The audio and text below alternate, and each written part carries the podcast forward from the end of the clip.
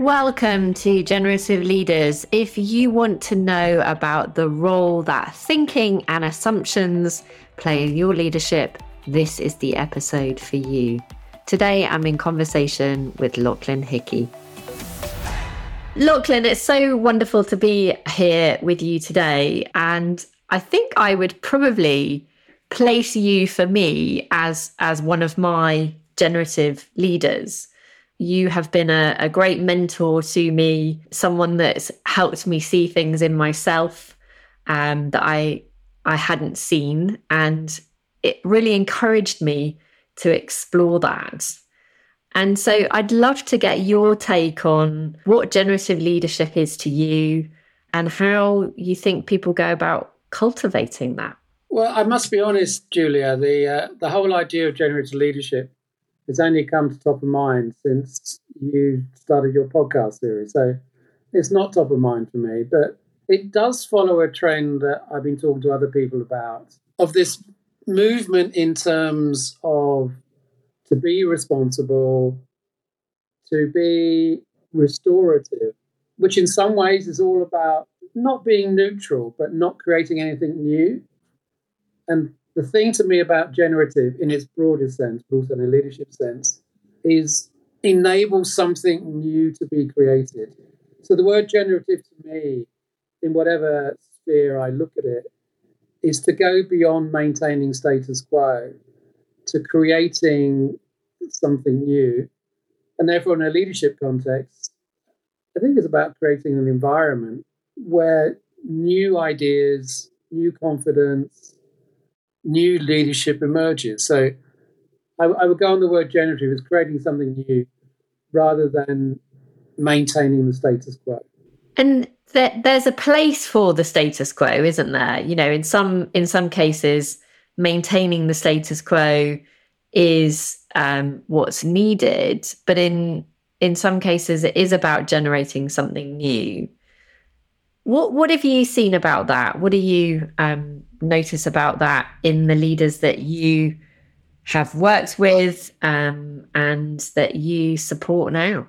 Well, in some ways, the status quo can be seen as a platform from which to change.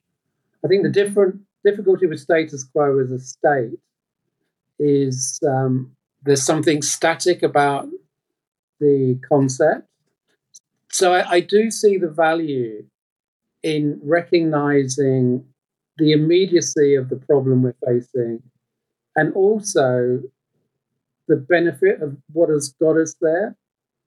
So I see status quo as being an asset when it's a platform from which we change. I don't see it as an asset as gravity always pulling us backwards. So, as, as a platform for change and recognizing in any change, we are not dealing with from today to tomorrow. We're dealing with different states of acceptance of change.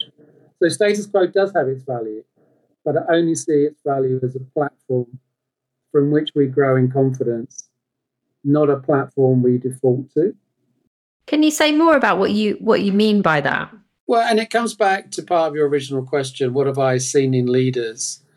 I've seen in good leaders who use status quo as an onboarding experiment is to allow people to enter the world of work, their world of work, a new sphere by giving them confidence that they are included. So, a leader who understands the status quo and communicates it, I think, gives a great platform. But in my um, my whole career, I've always only wanted to be a number two in admiration of the person I'm following. But then I see a lack of growth. They've given me a platform to grow from what they taught me. But then I feel they've held me back. So I've actually then taken on leadership positions, not as a want to be a leader, but in some ways to find someone else to be a number two to. And, you know, with a lot of the big problems that we're facing in the world, what kind of leadership do you think is needed to to start to address some of those challenges that humanity's facing? I think the leadership has to have probably two key elements. One is the ability to face into the reality and complexity of the problems we're facing. Two, the humility and joy of realizing that the more you engage with collective intelligence, the more likely you are both to be able to face into that problem because you're not alone, but also to be confident that the problem is capable of being solved for what it is rather than being reduced to what we know. And what, what do you think it takes to really engage that collective intelligence?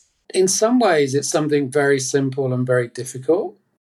It's a confidence to believe in the instinct of people to be their whole selves in terms of instinctively seeking to be in relationship with others and actually being judged by the success of that relationship rather than seeing ourselves as singular and being judged by others.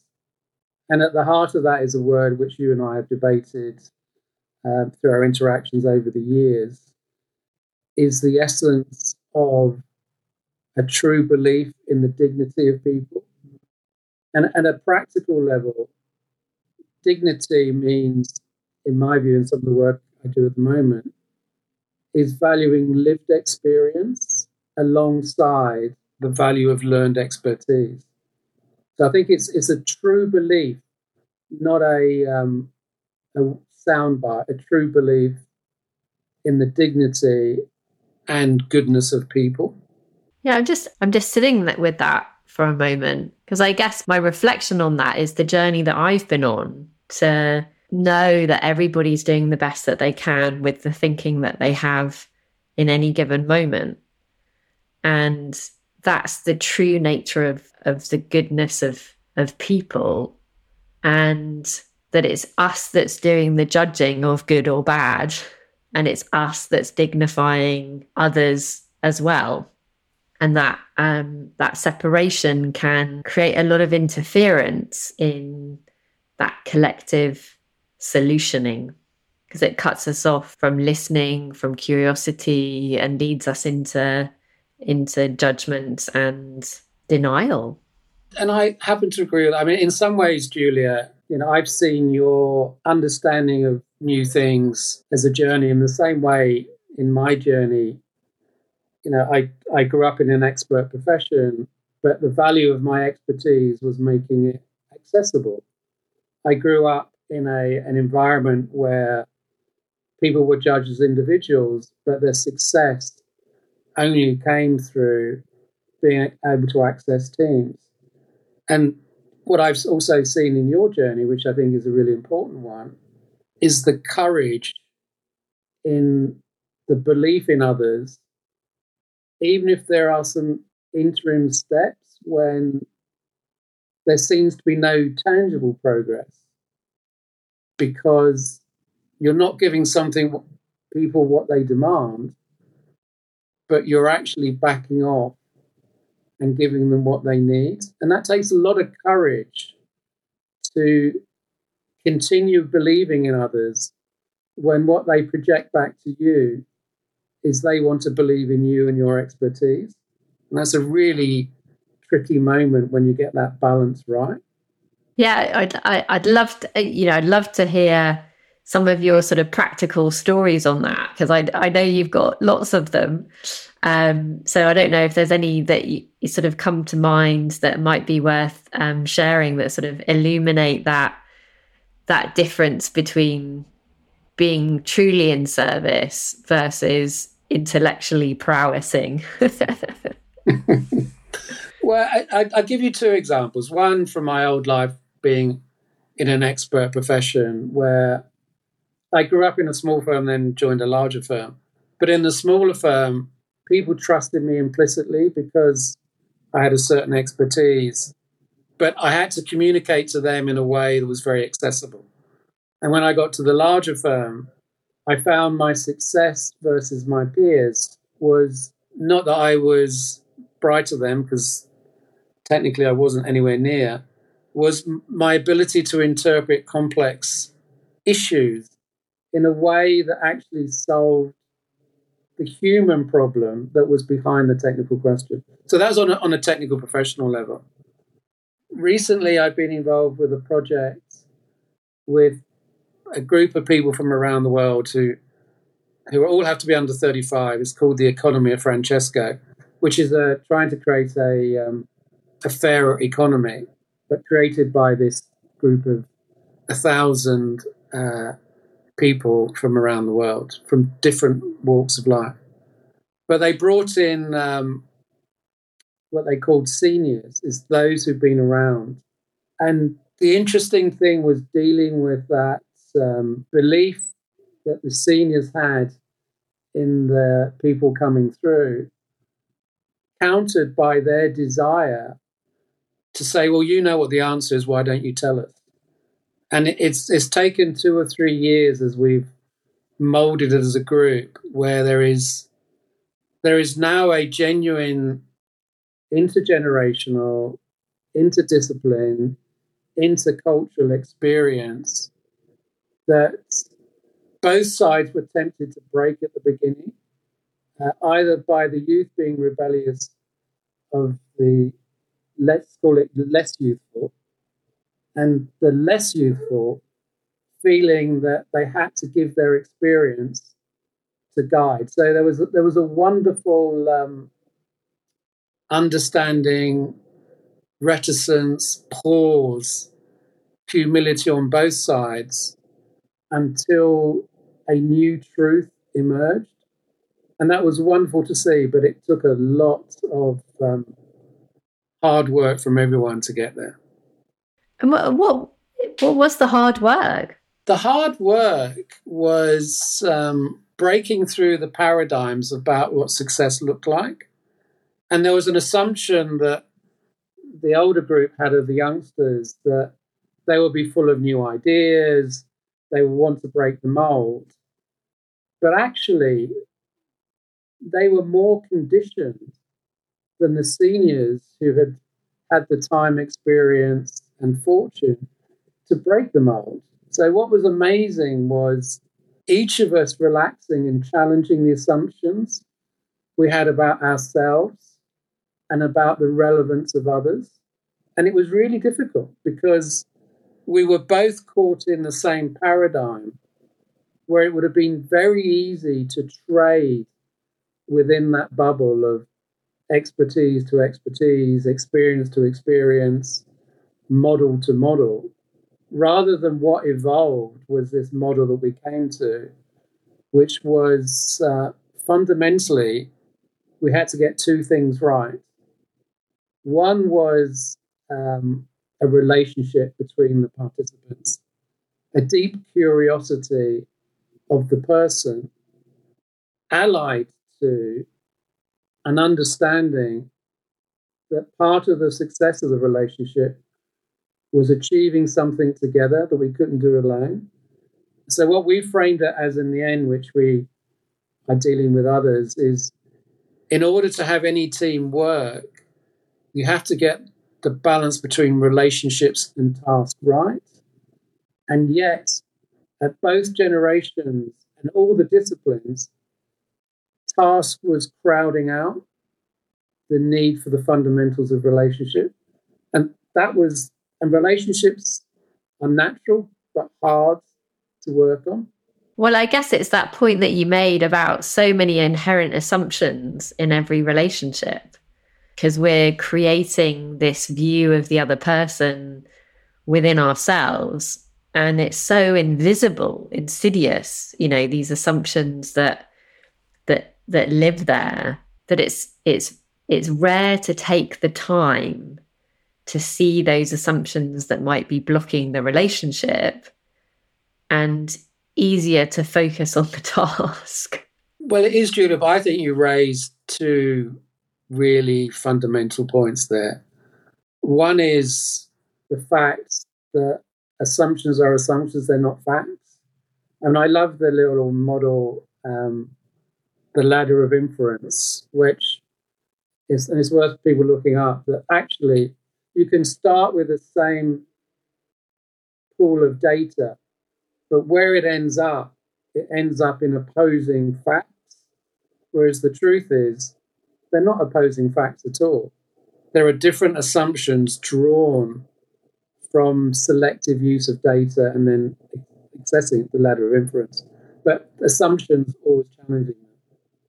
And the second thing, which I think you touched on, which I think is hugely important, is when something is invisible, it's hard to invest in. Whereas when it's visible, you can see an underinvestment leads to a degradation. And, it, and it's something you and I have worked on at the Blueprint for Better Business. The framework um, to guide decision making. At its essence, what it does is expose the assumptions around relationships, what creates relationships, an invitation into something where we can create something better together. But then underneath that, character traits that we need to invest in so that the original invitation is authentic to my dignity and desire to work for something better.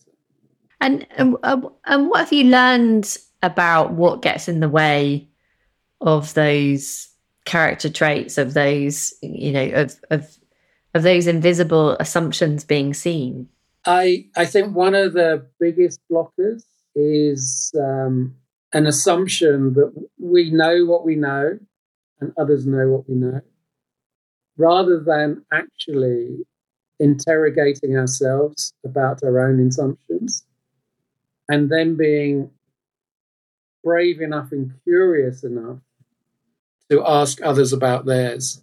But I think it starts with an assumption that we instinctively know something rather than interrogate it. And the value of interrogation is not to get to a set of rules, but to get to a set of inquiries. What am I really doing about this word solidarity? Is caring for the world and yet being focused. What am I really doing about this idea of plurality, which is being in someone else's shoes and yet being true to myself. And it's really having the courage to challenge ourselves. One of the interesting projects on the economy of Francesco with this group of people I've been working with is um, to devise something which is really a guide to interrogate your own meaning um, because people just assumed they knew what their meaning was, but they never interrogated it. And this was just a, a method of just allowing them to navigate challenge. Where have my ideas come from? How have I been shaped? Are they really true? Can they be changed? And the other thing which we talked about in the guides to uncover meaning or vocation, as it was in this case, was it's not a fixed point. We continually have choices and we continually learn from what we're experiencing. So we our journey is a journey of exploration, not a linear journey to a place we've decided is right and we will just plow on regardless of the truth that we encounter along, the way. Well, and that's that's such a that's such a big thing for um, you know leaders that are trying to solve big problems because it looks like once the problem is solved, you know, then everything will be right with the world. And in one of the previous podcasts, we spoke to to Jonas um, Pilgaard from For Life Solutions, who is trying to bring clean water to a billion people. He's got the solution, but people haven't realized that you know what makes sense to him and his team doesn't necessarily make sense to them well that i mean that that is such a learning journey from anyone who's an expert it's I, I, don't know his particular issues but the need so for example in, in climate to have a just transition rather than just transition, where an expert has determined here's the answer, therefore just get on board or just be run over by the bus. It's really understanding that change is a voluntary process, it's not a mandatory process. And people just don't seem to understand that when people oppose you, it's not because they're attacking you or your idea. It's just, it's not addressing the problem as they see it and what they need from the answer. And this is why I'm so keen on this um, idea of um, the value of lived experience and learned expertise together. And the other thing which you touched on very nicely, which is part of, I imagine, the problem that Johannes is having, is is the power of paradox thinking, both and thinking versus either or. Because too often we think that an either or is a choice that solves a problem without actually looking at what's underneath it, which is the paradox and the competing interests that will still remain whether you've made the choice or not. Unless you resolve, or not necessarily, quite frankly, resolve, but reconcile that there's always competing interests, you will never get a long term solution. You'll just get snippets of choices, but no real long term transformation. Well, and it comes back to the point that you were that we were both sort of, you know, looking at earlier is is all of these competing interests, the, you know, the paradox, until we see ourselves as thinkers and everyone else as thinkers having thoughts all the time that are shaping our reality and our perception, that's almost the first place that we don't look. We we look to the the visible, like you said earlier, and we don't look to the invisible that's that's shaping it and question that and inquire around it to come to a a common good. Yeah, and, and I, I agree with that, Julia. I think that um, that comfort with our own intelligence and the intelligence of others, when we've got so much evidence through you know conflicts which are not debates, they're they're competing assertions so, in everyday life, we could say that our lived experience is tribal disagreement.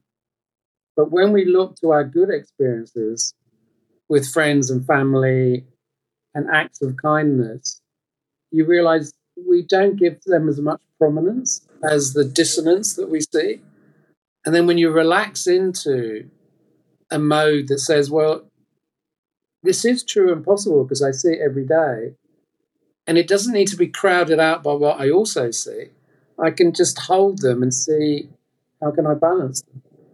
I've been reading this book recently about paradox thinking called Both and Thinking. And it's a lovely, sets it up nicely as a model that you, you keep the opposing forces in mind in terms of context, that we need boundaries so we understand what it is that is acceptable in the way we solve a problem. And we have dynamism, is let's experiment to see if that works in practice. So that's a context uh, polarity or paradox. And then you've got the people paradox, the mindset of both and thinking is accepting there's multiple truths. But then also on the other polarity is a comfort with discomfort that actually realizing that having multiple truths makes things uncomfortable. And therefore, what can you do to understand that discomfort is actually a pause moment to relax into the reality of the problem? And I, I just kind of like that as a, as a mental model. Well, it's like if you can just see it as a fact that everybody's going to have a different view, you know, it's just it's just the nature of human beings. And you can relax into that fact. Then, you know, you don't have to believe that people will believe what you believe. You you know for a fact they won't. it's gonna happen. Let me see the joy in it and not the opposition. Well, exactly. And if you can relax into it, then you can be comfortable in the discomfort because it's you know, the image that's coming to mind at the moment for me is watching my niece and nephew learning to swim recently.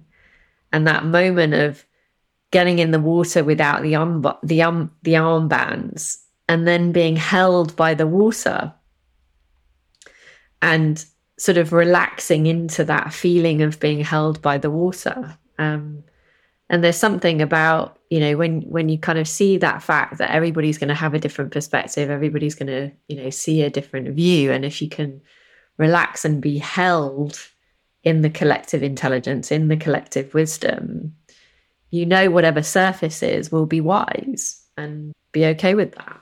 And it is having that courage to believe in what you believe. It's, it's fascinating. It's not quite as um, as human as your story, but here in, in Ireland, the, the neighbours have horses and sometimes they bring them down to, to the beach. But then seeing the horses actually run into the sea to the extent that they lose the sound and they're swimming. And you would go, oh my God, how does this work? But they don't panic because the rider doesn't panic. And it's you say, how, do, how does this work? But it's a joy to watch that both the rider and the horse believe in what will happen. And that is a beautiful thing. Just relaxing into that, what will happen. And, you know, what, one of the things that we, I know we both sort of looked at is this human condition for control. And then the realization that you're not really in control. which is another way of saying, you know, kind of get comfortable in the discomfort um, as a as a leader, um, because life's just happening and things will show up that you could have never imagined. But that that brings something to mind, Julia, that both you and I worked on. Um, you know, the archetypes of leadership, which which our friend Nash uses a lot. Uh, and the reason I mentioned that remember you and I worked on it and we had two polarities. There was command and control and there was collective venture. And we both had an intuition there was something in the middle, which we then named commanded collective. And the power of that was to realize no one likes extremes and to have something in the middle that was actually a dangerous default allowed people to reflect that they weren't truly what they wanted to be in terms of the way they wanted to project themselves. They just happened to be acting in a way that once it had a name, they could go, oh my goodness, that's not what I want. But by opening it up and just giving them choices and defaults, people could make choices, not as a right or wrong, but as a, um, a reality. If they wanted to be X, they had to practice their way into it rather than proclaim that's who they are or who they wanted to be such a such a fascinating reflection moment in seeing how that space for reflection for dialogue for questioning is something that people sort of you know sit there and say yeah yeah but i don't have time for that i you know i gotta i gotta get on with this stuff. And, you know, one of my reflections has been that, you know, it, it's a slowing down in order to speed up that enables that that reflection of of where you are of where of where those assumptions are and, and brings us back to that inquiry and that curiosity.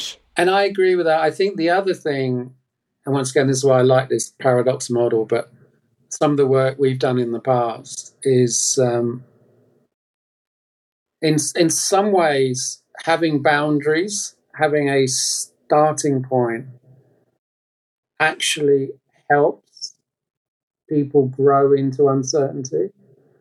Sometimes, when we start with uncertainty and we keep the uncertainty and we give no foothold to where people are, I think it panics them unnecessarily.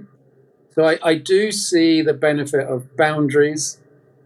Um, here are the things that we're discussing in this uh, container, but the container doesn't contain you. It gives you the places where you can you can push, but somehow there's there's a place of safety from which they can become free.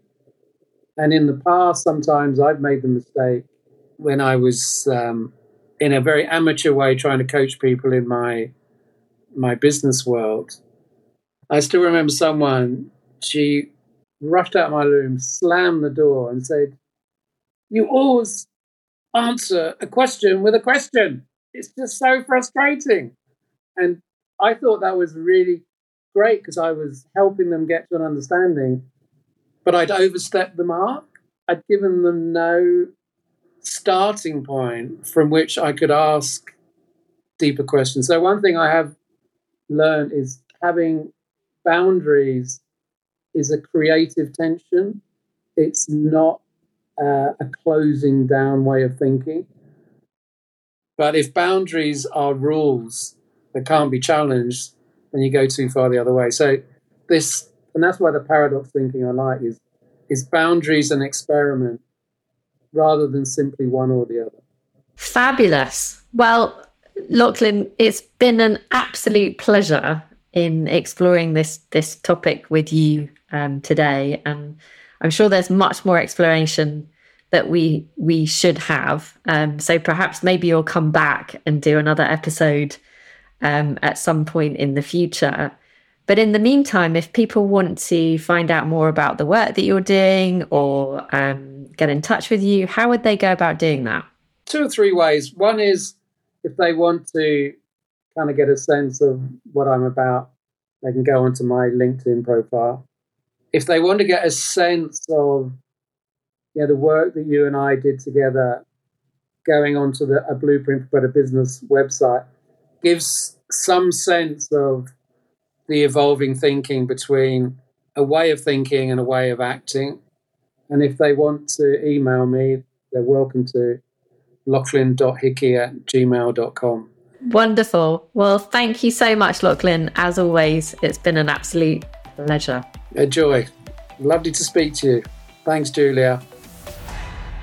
As I said at the top of the call, Loughlin has been uh, one of my mentors. And so being with him today was a real joy to reflect on my own learning journey since I first met him almost over 15 years ago and uh, to reflect with him on where we have both gone.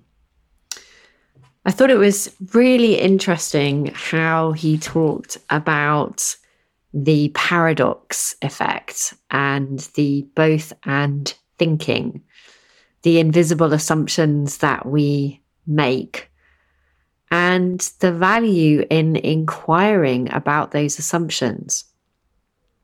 Those assumptions are shaping our lived experience of life and often we don't see how those assumptions interfere with our relationships, with our problem solving capacity, and with our general life.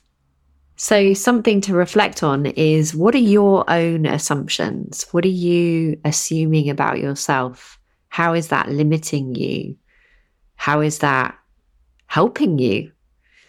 And what assumptions are you making about others? I thought the other really interesting piece that Loughlin raised is the choices that we make every day to either follow those assumptions or to see the world differently, and how in every moment we can see the learning journey that we're on with no destination other than our own personal growth and to have joy in that and to focus on all of the really wonderful things that are happening in our lives and focus less on the dissonance or negative aspects of our life. Acknowledging that goodness can do a lot for you. And uh, it's something that I would encourage everyone listening to reflect on in their own lives. If you've enjoyed this episode and you think it would resonate with others, please do go ahead and share it. You can do so at generativeleaders.co or wherever you get your podcasts. I look forward to seeing you on the next episode of Generative Leaders.